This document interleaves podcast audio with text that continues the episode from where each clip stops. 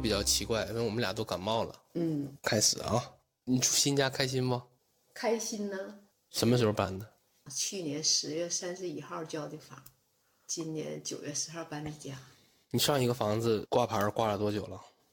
我搬之前就挂了，但是一直没有成交，电话也很少很少。挂多少？我一开始挂了一百，我后来调到九十五，也没有人问，后来我就给下了，合计过年开学再说。你觉得八十五能成交吗？八十五，中介说可以，因为我连着车库还有一个仓房。哎，我有点后悔了，因为你这房子也不着急嘛。我想，比如说等到下一轮周期来，一线城市涨完了之后，该轮到二线了，我们高点卖出。我转念一想，好像也没有必要。如果我们都卖完了，现在股市又是低点，你相当于你少卖了十万块钱，对，但是我们如果投到股市里边，可能这个十万有个一两年也能赚出来。那万一投股市要赔了呢？但不太可能，站在今年当下这个时点看，真的不太可能。那我买基金都赔了。踩我台是吧？ 买，我们一会儿会说到基金。我今天真觉得，要不咱们就把它挂回去吧，我觉得也可以，因为股市真的很低。挂出去也可以，但是我觉得现在因为这个冬季都是成交的低点，嗯嗯因为正月不搬家嘛，有这个原因。这又谁定的这种穷讲究啊？东北人都有这个说法，确实成交量特别低。三月份我准备重新挂上，再降点儿。三月份就开春儿呗，所谓的。嗯，对，我特别讨厌东北几句话，其中第一句就是等开春儿再说吧。嗯，还有呢，那么经济不好，可能都是这个想法。第二个就是不行，雇个人儿吧，就这句就话有什么毛病？就是活儿糙，不精细。第三个就是不行，找个人儿吧，这句话这，我觉得也没什么毛病啊。不行找关系。啊，找个人，理解。这是我最讨厌东北的三句话。东北就是四星找关系，因为你走正常渠道办不了，所以说就需要找个熟人儿，能走点捷径，但是肯定也是可操作范围之内的，违规的事儿找人也不行，我是这么理解的， 真的。你办什么事儿要一二三什么要件儿，你把这些东西准备齐了，肯定你谁也不用找就可以办。但是有些东西你没有，或者是不是那么太全，完了还有操作空间，可能就需要找人。我也讨厌这种东北的，能办就能办，不能办找谁都不能办，哎，对了，上次咱俩录感觉咋样？爱上录播课了没？还行吧。你总有要求太高，所以说我就你看评论区了吗？好多人说我，是啊，那你还不改呢？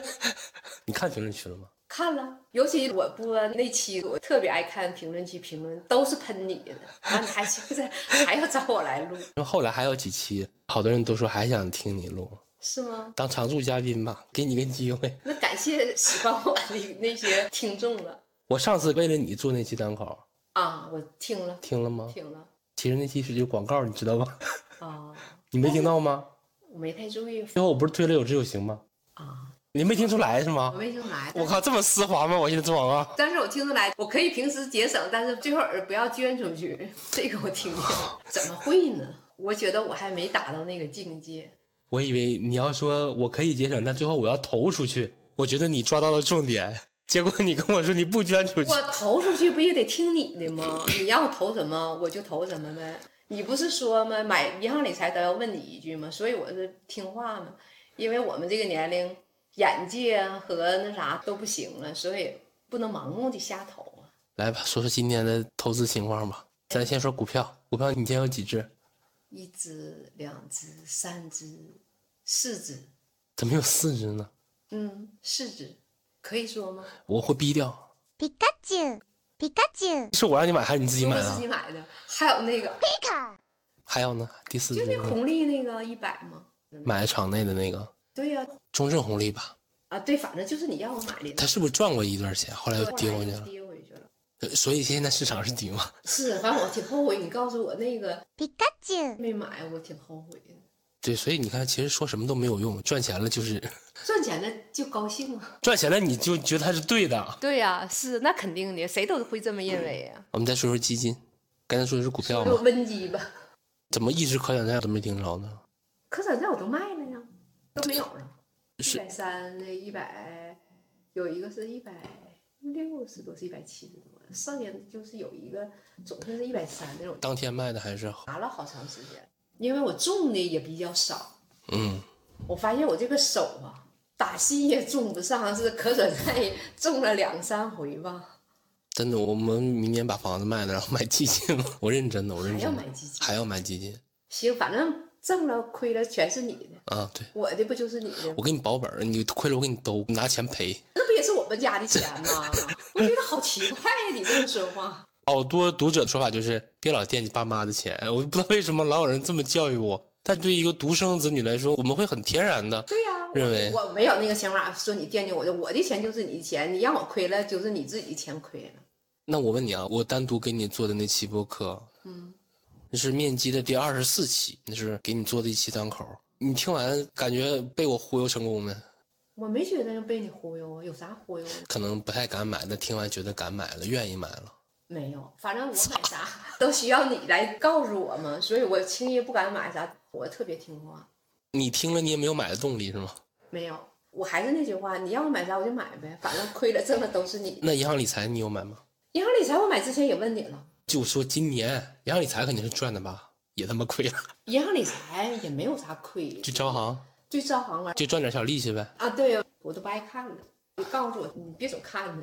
以前我挺爱看的，现在也没打开呢。但是你知道今年行情不好吧？啊，对呀、前两天跌破两千九百点了嘛，哦，行，你看过我那张宝贝的图吗？没看。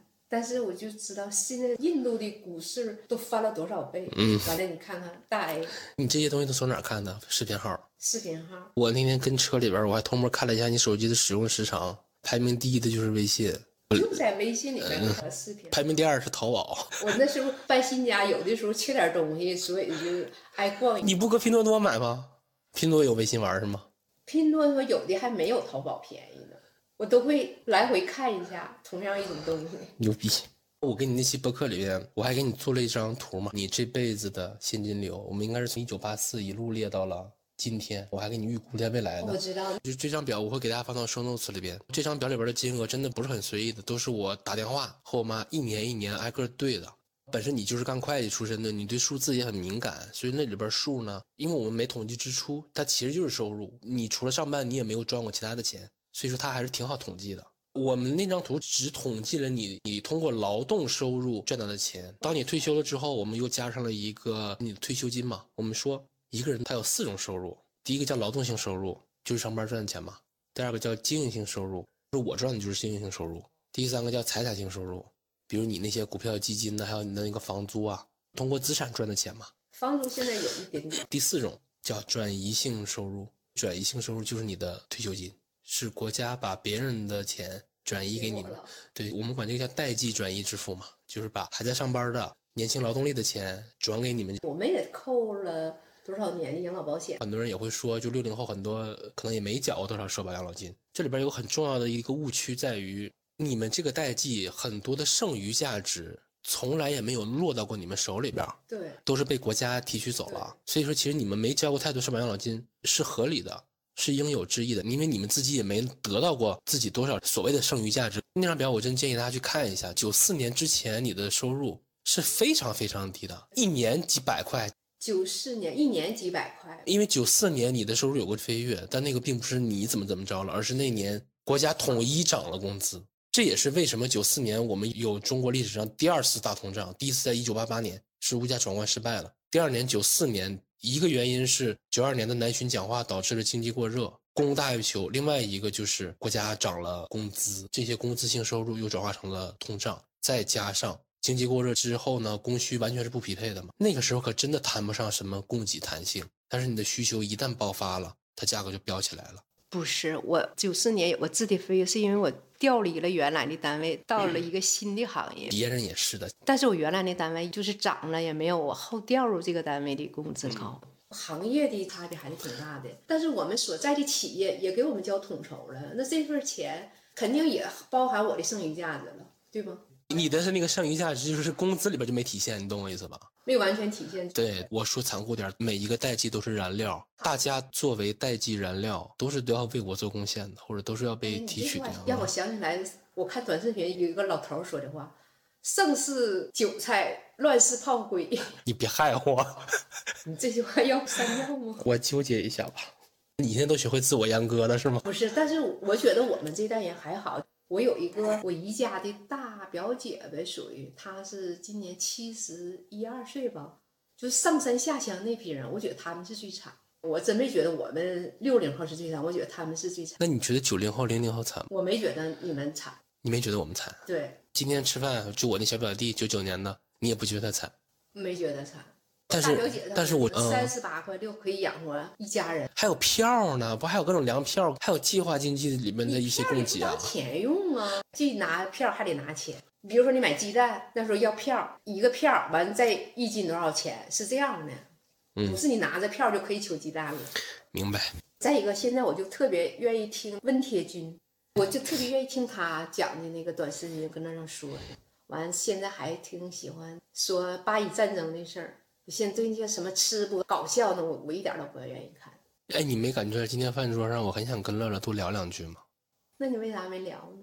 第一个当着大伙面不太好意思说，第二个他是九九年的嘛，你们都属于九零后吗？不是不是差很远。你不觉得他跟我，他跟恒儿或者跟我，我们完全不是一个代际的。我跟恒儿都差很多。你跟行才差两年，哎，这就是有意思的点，我就能感觉出来，我跟九三年吧再往后的人有巨大的差异我记得你高中时候有一个同学不就九三年的吗？啊。对啊，那小子也是也很小啊，对，你们都不爱搭小屁孩儿啊。对对啊，就是很奇怪啊。叫什么？他妈还是老师？真的很奇怪，我能明显的感觉到九三年往后，他就是要比我小很多，那人家实际就比小两年呗，对，很多想的就不一样。啊，而且很多话说不到一块儿去。但我跟八五后无缝沟通，你能明显感觉到我们是一块儿成长起来的，我们是一代人是吗？啊。那个九三年那小孩儿，他在我们班也都比较，也好像没有朋友，你们我感觉我所有的同学都拿他当小屁孩儿啊？对对，我听你说过，啊，是的，就很现在奇我怪。特别能理解啥。我有个好朋友，他儿子是育才超长班儿的，所以他考上大学十五岁，他跟那些大学生，他可能就能差四五岁吧，嗯，他就觉得跟他们融入不到一起。玩不到一块儿去，对，因为你们才差两年，都觉得有这个感觉，他差四五岁，肯定更会有这种感觉。对，这是一个伤仲永的故事。你这一辈子赚到的现金流的图，你看完之后有什么感想吗？我觉得我挣的太少了，我有这种感觉。嗯，还有吗？我现在还想挣钱，哎，你知道我看到那张图，我特别感慨。你五十岁以后，你没发现你的收入暴增了一块儿吗？就是因为你被返聘了，对啊，那时候你储蓄率非常高，那时候你跟我说你一个月能存七千，能七千到七千五，你相当于一年有个八九万块钱吧对。那段时间反倒是你这辈子急速创造财富的一个阶段，它并不是说你赚的多多，而是你太能省了。反过头来我也没觉得那时候我赚的很多。这现在一看，好像是通过这个表能看出来那个。对，一目了然嘛。但是这种超额也随着你那家公司 半死不活，想破产都破产不了，也消失了。。觉得我现在身体也挺好的，还能做点事儿，但是我不敢投入一笔钱自己干点啥，这个我呃，对肯定对不敢。对，你这个做法绝对是在消灭财富。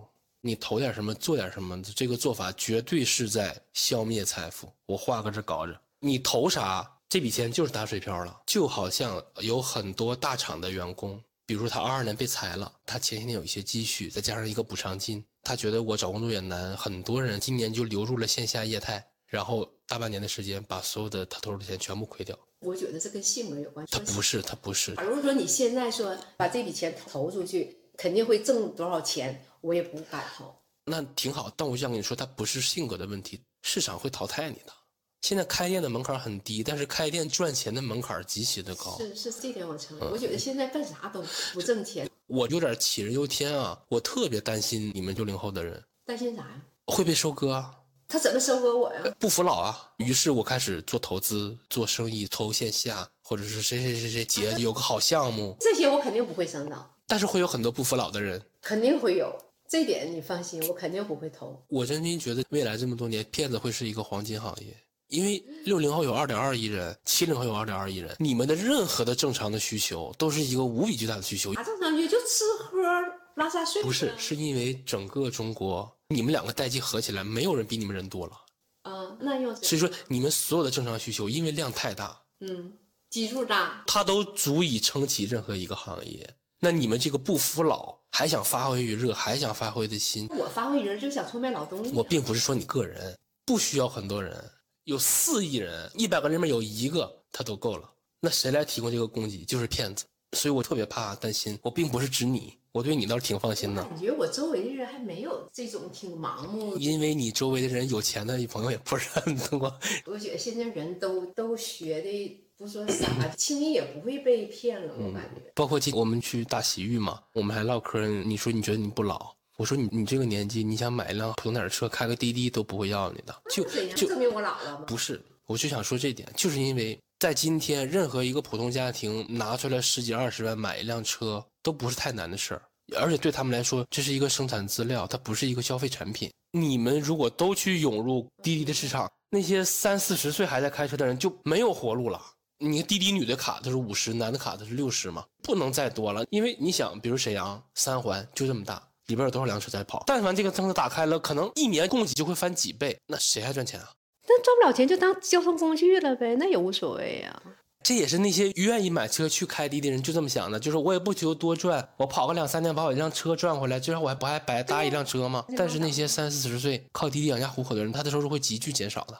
一五年跑滴滴月入过万，那都是很轻松的事儿，就是因为供给是远远小于需求的。不见得是供给，我觉得现在就是大数据也是一个啊你说的对，对不？它不会让你挣太多钱，比如开出租也就五六千块钱，再怎么起早爬半夜的跑也不会多多少，嗯，因为他不给你单子了。我今年还有一个心里面有一块石头落地的事儿，就是我爸退休了，这也是很好玩的话题，我还挺想和你聊的。我爸终于经济独立了，我爸退休金居然能有四千五百多你舅妈不说还会涨四五百块钱吗？啊！那就五千了。我突然意识到个特别好玩的事儿，我那天算我我退休的时候，而且我都没有算延退，我只是算到我六十岁退休。你猜我退休金能有多少？我退休金交的很少啊，百分之六十呗，二零一八年之后，我肯定是按照北京市的最低档来交的嘛。你猜我能有多少钱？那也得七千多块钱吧？哎，这就是反直觉的事儿。三十年后的我退休的时候，嗯，三十年后我开七千，你觉得可能吗？是多是少？少啊，当然是少啊。尽管我现在交的是最低档的百分之六十那档的，再猜翻倍呗？少啊，一万四少一万五少，再猜两万呢？少，我的天呐，那我我猜不出来。继续。两万五啊？差不多吧，两万四千多。我第一眼看到，我肯定是不信的，因为我就没见过这个数的退休金是国家发的。你是不是觉得不可置信？我也觉得不可置信。对呀、我反复觉得这个数肯定不可能，但我仔细想一下，你看啊，你是哪年退的？一六。一六年你退休是两千二，对，二零二三年七八年过去之后，我爸的退休金额是你的两倍还要多。而且我爸也是六零后，他也是被国家提取了剩余价值，他跟你一样，他就没交过多少退休金，对吧？我爸后面几年都是领劳保的嘛，那他也交养老保险的，也是按照百分之六十交的，对，就因为性别的事儿吗？不是，就是我想说一点。首先，第一个，他也就比你晚退休了七八年，他的退休金额就是你的一倍了，对吧？对你的退休金也在涨，那这里边就有个问题。首先，我交的养老保险金额是远远远比你们多的，哪怕我现在是最低档儿了，但我之前交的也不少。首先，我交的金额就远远比你们多，然后呢，我肯定比你晚退休，再算上通胀，你还没算延迟，对，所以你这么一算，好像两万四也没有那么离谱了。当然，我第一眼看到那两万四，我也觉得异常离谱。人很难想象自己没见过的东西，对吧？我说你也是觉得太高了呗。对，但也许三十年后对我来说，那个两万四它就是一个，我因为我非常知道，我退休时候能领的养老金绝对是属于这个社会里边不算高的水平，对，因为在可预见的未来，我不会去上班了，所以我肯定永远都是交最低的那档儿了。对，你觉得要是高的话，那养老金一个月得好几万了，要是对公务员什么的。对，这就是我想说的。那我们三十年，那我要是长寿的话，三十年之后，那我才能涨多少钱？那你就算嘛，你现在你的一年就是百分之三点八嘛，未来假设我一万块钱我们中枢算三点五或者三，你用七十二除以三，二十四年翻一倍嘛。就是那我还不到一万块钱。对，那我们怎么活呀？你交的是属于最低档的，都能开两万四千多，我们还不到一万块钱。现在你是够的，对吧？对，你的涨幅是跑赢通胀的，对吧？这个我就不知道。你的涨幅是跑赢通胀的。你说跑赢通胀就跑赢通胀，公众号里你没看吗？那找多少数据做的图啊？数据含不含水分呢？这不你国家你统计局出的吗？不是，我们单位也贴那个统计数据，有多少水分我是知道的。我那意思，你现在是够的，那乘以一个跟通胀差不多的涨幅，管你温饱肯定是够的。你觉得不够可以，我给你做那期档口，不就是想忽悠你？我说咱们再投五十万，再造一条跟你现在差不多的养老现金流，五十万相当于说每个月两千多嘛，持之以恒的买，也不是说持之以恒的，就是五十万是差不多的。但是你说那个够，怎么叫够呢？你现在就是够啊，我够是，哎呀，那要不够的话咋的？国家给我补啊？那不可能。对呀、那我必须让他够，我是这个意思，不是说够，我是让他够。那我天天下饭店，他够啊？没有那么活的好吧？咱现实一点儿说，这是我身体健康，哎，这就是我们接下来要说的事儿。身体健康不是有医保了吗？医保能报销百分之多少？那小病你真的得掏，那大病咱不是有保险吗？对呀、那保险也是我自己拿钱买的，也不是国家给买的，那不还是我自己负担的这份钱吗？你说一下医保的事，最近不是用那啥了吗？啊，对。我今天上那个药房买点普热喜痛，完说今天医保升级，所有的医保卡用不了。我说怎的呢？他说的医保改革，从明天开始呗，不管你平时每月进医保是多少钱，现在都变成统一的八十了。以前是多少？以前是工资的百分之三点多吧，二点多。二点多吗？我觉得是三点多，因为我是一百多块钱嘛。 OK，我也记不太清那个医保的比例了。嗯，我也记不清了，反正是一百多。他说也是逐年涨的，现在都统一八十。但我心里还行，因为我也没少多少钱，要比那一个月四五百的他们少的就多得多了。你平时买药都用医保卡买，对呀、有余富用不了。嗯，那以后就只有八十了每个月。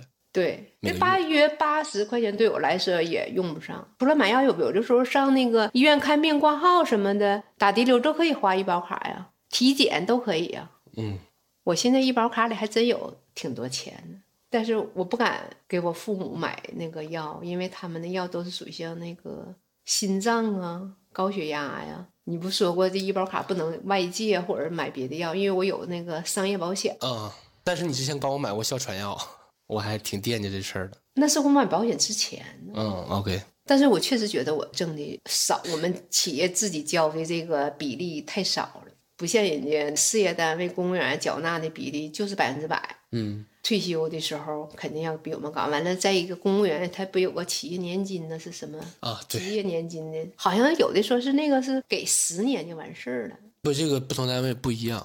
他看你交的是哪个档的呗，对吧嗯，？对，企业年金就是第二支柱，我现在在自己交第三支柱，就是个人养老金，每年一万二那个，我觉得这个没啥意义。我觉得买了就有意义。他会保证你肯定是盈利的吗？如果三十年他他妈都没盈利，这锅也不是我的锅了。那我觉得就是整个这个中国资本市场，我是无所谓的，那真不是我的问题了。那那个世界是什么样的，我也不敢去想象，我也不会去想象。但是我不太相信，如如果我现在没退休，我也不会买。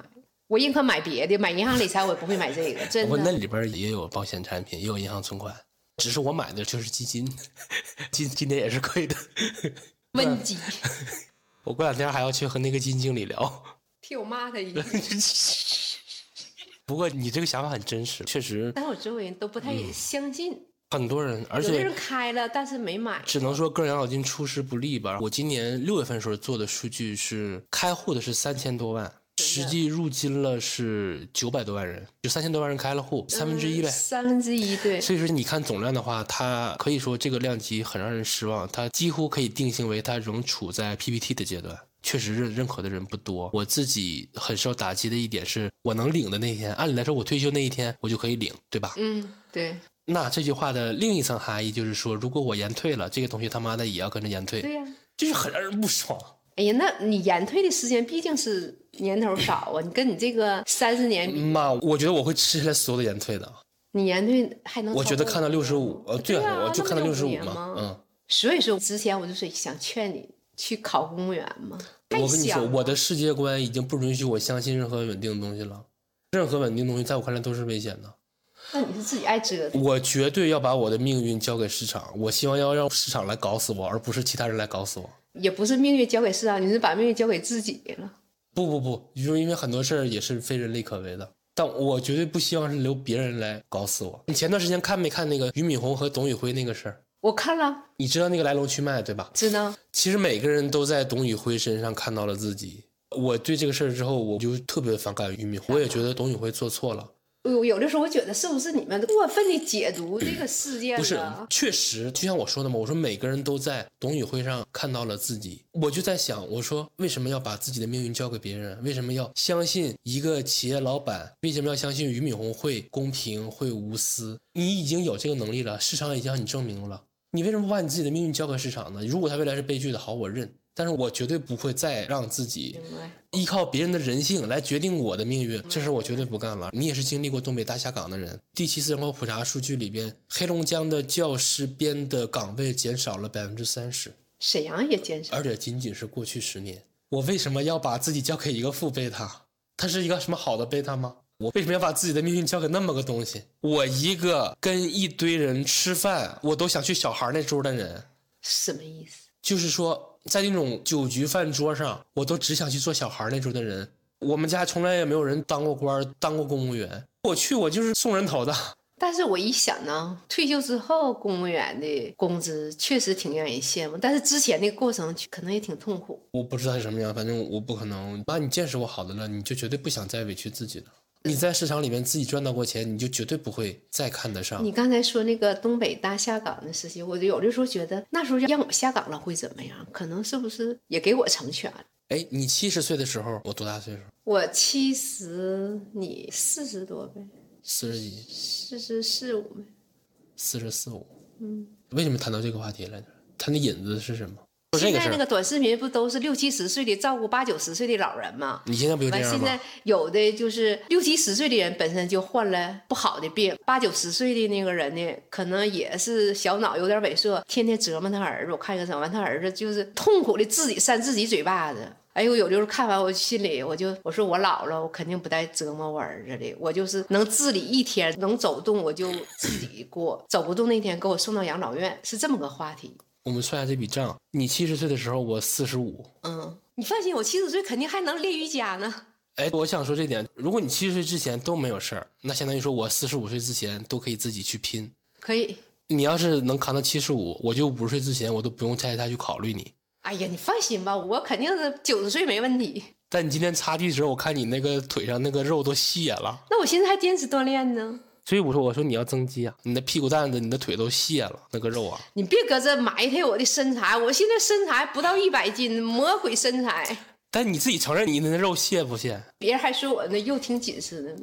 你看跟谁比呗？跟二十多岁小姑娘比，我肯定比不过。增肌对你来说非常非常困难了。是我为什么不愿意撸铁呢？我就说怕给自己整个哎呦我的妈！ 净块儿的，完别人说你想多了，不是那么容易的。是的，但可能是我没撸惯，我就挺痛苦，我就是不情愿的。你要说练瑜伽，那有劲头儿，大下雪天坐公交车我也愿意去。然但是后瑜伽也有力量型的呀，因为你也健身十来年了嘛，嗯，十多年了，我对这个事儿一直没有什么概念。今年我不也是去健身房了吗？我们那个健身房就有一堆大妈，有跳肚皮舞的。因为我在家里边也看到过你跳肚皮舞的家伙事儿嘛。那帮老太太自己带盒饭，自己带茶水，我们健身房也有就跟那上班似的跳中国舞、古典舞，还有拉丁舞。啊。然后几个老 baby 在一个小圆桌上一块儿吃饭喝茶水儿。然后我就想到，我说这帮阿姨可能退休金一万多，在北京也有房子不，见得，因为他们是啊你本、在北京呢对咱就我我不就知说道我看到的，因为我以前对你在健身房什么样我根本没有概念。我今天看到他们特别自信，照着镜子在跳肚皮舞，看着他们一块儿特别 这个嗯快乐，穿的很艳的衣服啊，坐在一起吃饭。我想着他们大概率在北京是有房子的，我们要退休金可能一万多，然后每天在健身房里面像上班一样，我好羡慕啊。 这有什么可羡慕？证明他们老了，退休了，有时间了。我真的不知道，我不太确定我自己或者我们这个代际有多少人能享受到如此的人生。你说他们自信我这点，因为我们跳那个各种舞蹈的哈，都像我这个年龄，那一个对个我觉得我可美了。我甚至不愿意去脑补你跳芭蕾的场面。我这个身材还是标准身材呢，有的比我那身材胖十多二十多斤的人家一样穿那个芭蕾鞋呀。所以真的还是撸铁增增肌吧，练练蜜桃臀，练练腿。我们现在这个瑜伽房里有一个是专业的芭蕾老师教我们，他又教小孩又教老年，但他不是以我们为主，因为我们健身房给的毕竟并不高嘛工资。我有一回把足尖鞋带出来了，他指导我一下。那我在我们健身房身材还算是好的那一列，那有的是身材不好的。今天有什么特别冲击你的事儿吗？今年冲的时候，我就觉得这个房价跌的太狠了。你是觉得你上一套房子卖不上价，有点闹心是不？还是怎么的？我觉得我这个这房这子不买完就 赔了。就像是养老啊我有吗的时候，我就自己觉得，就是现在挣了，我也不可能卖，对吗？这是你养老房吗？对啊，我所以安慰自己，第一没买到恒大碧桂园的房子，第二呢，我没卖也不证明我赔了。所以嘛，我就想说，咱把上一套房子卖了，到基金里把这个钱挣回来。你一说到基金，我就有点儿打问号。现在就是一八年，行，那你说啥就是啥吧。咱们在里边儿待个两三年，然后就走，清完之后你就去招行买你的理财。还是那句话，都是你的，你想怎么折腾就怎么啊可以折可以嗯腾。我没有说，哎呀，我像守财奴似的，我的钱我连儿子都不让知道，我没有那个概念。我要是我儿子惦记我的钱，那说明我教育失败，你是我第一个投顾客户，拿我当实验 品呗，当嗯小白我鼠啊因呗。为因为我得为你高度定制。我今天一度也很闹心，就是因为，哎呀，你说现在把那上套房子卖掉吧，我自己心里不甘。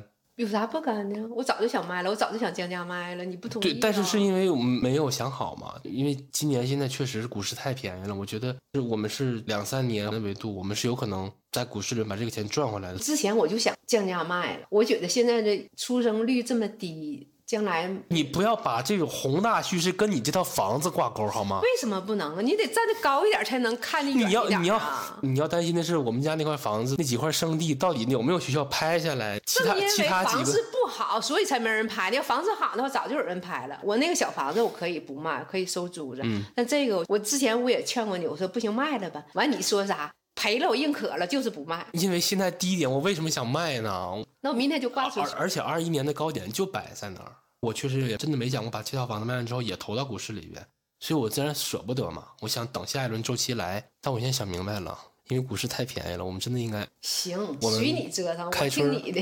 我们开春把它抛掉。挣了你也不用感谢我，赔了你就自己消化吧。是，那个时候房价最好的时候，要是加上那哈，我都想过卖过一百一十万加车库。那时候不如卖了之后租房子，当时为什么不就是你绝对接受不了租房吗？不是绝对不了租房。那时候房子价也好啊，合计比这还高呢，或者是再低也不能低到这个点呢。你要回过头来要知道那样，那我就不如租房。对，包括今年北京不是出台那个就是认房不认贷这政策嘛，这是一个非常重磅的利好政策。那市然场也后没有多大反应，当时是以为要牛市要来了吗？我说我们把现在这条老破小卖掉，可能要租两三年的房子。以前可能绝对接受不了租房了，啊对呀但现在觉得无所谓啊。你真的想在这上面赚到这个钱，租房就是你一定要付的代价。但是你想没想过，在北京，在沈阳还好，你租房子，你假如说你租三年、租两年，嗯你这三年两年之间，房东会不会让你搬家或者涨价？你能不能接受？这是最好玩的事儿。我沈阳的租售比比北京高，也就是说，在北京租房比在沈阳租房还要划算哦，我就怕租个半年让你走了，你走还是不走？不走你就立刻啊！没有，我签长约呗。啊，那还嗯行。哎呀，中国人为什么对房子这么执着？我觉得就感觉没有租房子，你不像国外一住可以住十年，在中国就像你之前租房子，给你一个月违约金让你走，你咋呢？所以说就没有一个稳定。呃我觉得还有一个问题在于，除了被房东赶走啊，就因为过去也没少租房嘛，还有一个动力就是房东涨价。这个涨价是不可预期的，它不是写在合同里的。比如说，我们约定每年涨百分之二，我都认。这个涨价是突如其来的，那我当然不爽了。那不爽怎么办？那我说我换吧。很多换房子也跟这个有关，就是因为涨价是在预期以外的，然后那个感受让我很不好。是啊，要不然你就得接受它的涨价。对，然后另外还有一点，因为我刚毕业我就在租房嘛，但是我毕业之后我的工资是每年都在涨的，所以我能接受的房租，你看最开始我和ピカチュウ是合租，到最后我们俩租了一居室嘛，你也去过，嗯，因为你能接受的房租预算越来越高了，所以也要调。今年还有什么事比较冲击你吗？除了房价，别的没有啥，我们现在退休就是一个过日子，挺平淡你。今年哭过吗？没有，看电视剧都没哭，没有。明年有啥憧憬呢？也没有啥憧憬。明年我还是想找到一份工作，这个念头一直有。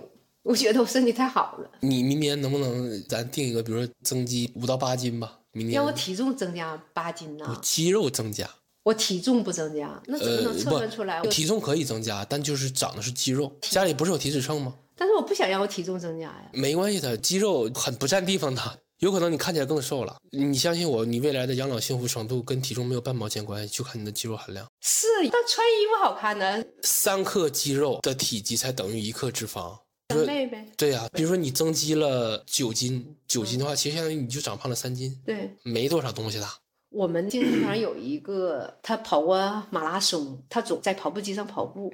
我觉得他就比我瘦，但他体重比我多。但它就肌肉含量高。，对，妈，我告诉你，你找份工作月薪四千，绝对比不上你这八斤肌肉值钱。你把它练出来，你就能明年那做我出两不耽误呢。那你就累死了。不是啊，健身我觉得是个挺快乐的事儿，并不累呀、啊有的时候那上瑜伽那三伏天那都湿透了，也不觉得累呀。不是你前阵是不是有人找你去做会计？啊，对你呀、报了多少钱？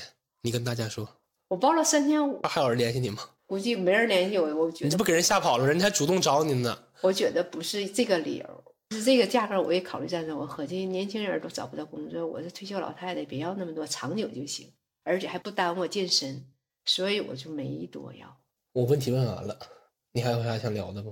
我我就想聊聊，我就觉得沈阳市现在这个老龄化吧，真是挺严重的。可能我这个出行时间也都不是上班的高峰期，刷卡一个，夕阳红卡再刷，关爱卡再刷，爱心卡到我这儿偶尔一个，普通月票卡都很少见的，知道？大部分全都是那三个卡，我都不知道爱心卡是什么意思。夕阳红卡我知道是七十岁以上可能年轻人坐公交确实也不多，毕竟沈阳有四条地铁线，然后你那个点儿也不是正经点儿。当然了，就是老龄化，东北领先全国嘛，那一车都是老年人，百分之九十以上肯定有是吗？对。你就想说这个是吗？啊，对，我就觉得再你哎过几你年就是我他们的也是一员啊！我觉得我不是，我现在自己心里，我绝不认可我是他们其中的一员，还有啥想聊的？也没啥想跟你聊的。我问你，你帮我运营其他的账号，你有没有算过今年能赚多少钱？那个钱都特别少，我知道很少。对于我你来说那都不算个事儿，十多分钟搞定，几分钟搞定了我以为说你在说那都不算个钱，啊。那钱是确实也没多少，你给个大概数码让我感受一下，哎让大伙儿感受一下，现在在中国赚流量能赚到什么钱？我之前提过两次啊，不是一个平台的啊，是今年的吗？不是之前提过两个平台的，一个是两千多，一个是不到一千吧，哎，还是两个我都忘了。是今年赚的吗？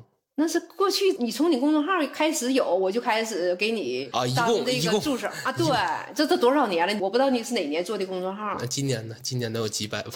今年呢，啊二三年呗，啊，加一起有划拉划拉几百能有吗？有有， 能过千不？我天，这看平台的那个太他妈惨赏了的！那啥，是给赏多少？确实是很少， 你跟我说一笔最大的大概多少钱？单笔单笔啊，几十块钱好像是六十多吧，最少的是一 分儿，惨不惨？不正掉常，地下都不能捡正常就是几分几毛的呗。啊，也有两三块钱的，最大的一笔可能是六十多块钱。只要是每篇文章都给我六十多块钱，那还行。 是我想多了，我今天还在评论区调侃这个事儿，我说年近六十年迈老母免费给中年儿子做义工，然后破折号中国个体户现状。 哎，但是这个你你再有多少个号，我现在都手拿把掐给你推。我还想问你呢，比如说今年是二零二三年的十二月三十一号31号，过一会儿就跨年了。就我回顾过去一年，就是我所谓的这些意义感，其实都来自于我实现了哪些事功，就是我把事做成了，嗯，这是我的意义感来源。是事儿定义了我的意义感，我的成就感。嗯，明白。但我挺好奇你的意义感。我第一感，我觉得我没有。如果没有意义感的话，一会儿可能我就会自我攻击了，我就会觉得今天很荒度。我现在嗯想问你的意义感，我觉得我没有什么意义感，对，那没有意义感会让你空虚啊、焦虑啊。没有没有。有，我感觉你一天贼自洽。是我，我特别愿意独处。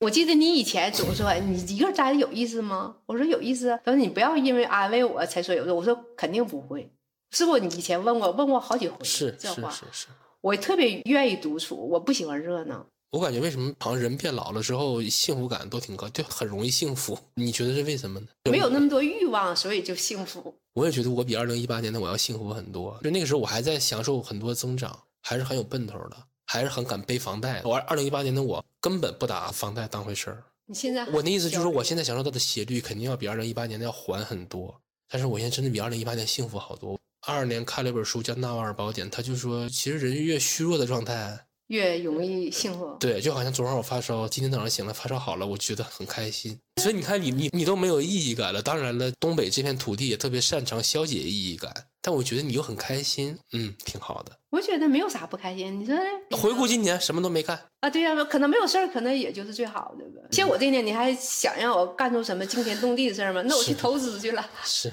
就是嘛，平平稳稳的，对我来说，我就觉得为啥没有幸福？就欲望太多，完你达不到那个欲望，所以你就会不幸福。那有什么事儿会让让你觉得很幸福吗？或者很满意吗？我觉得太简单了，我进入冬天这屋里边暖和，我就觉得哎呀挺好。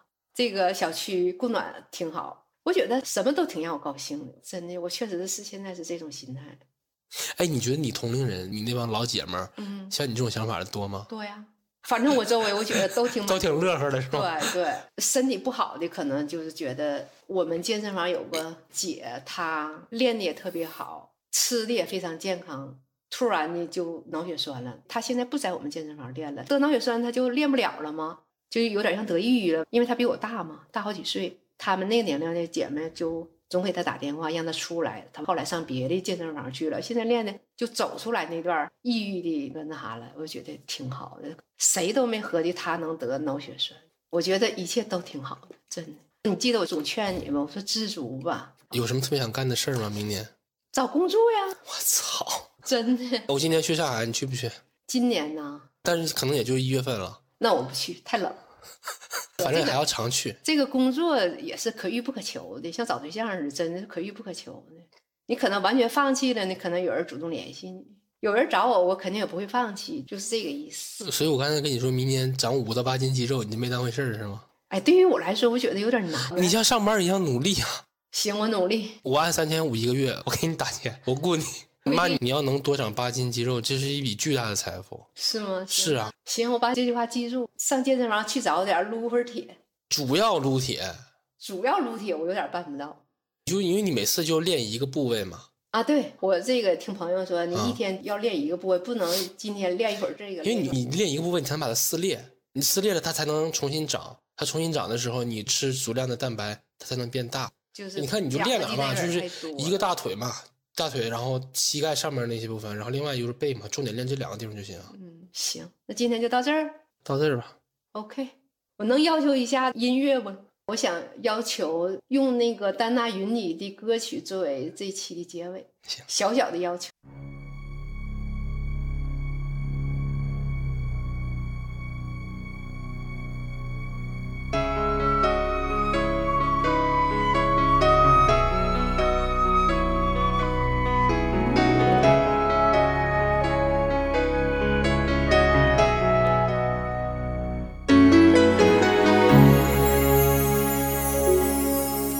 The last that ever she saw him, carried away by a moonlight shadow, he passed on worried and warning. Carried away by a moonlight shadow, lost in a riddle that Saturday night. Far away on the other side, he was caught in the middle of a desperate fight, and she couldn't find how to push through. The trees that whisper in the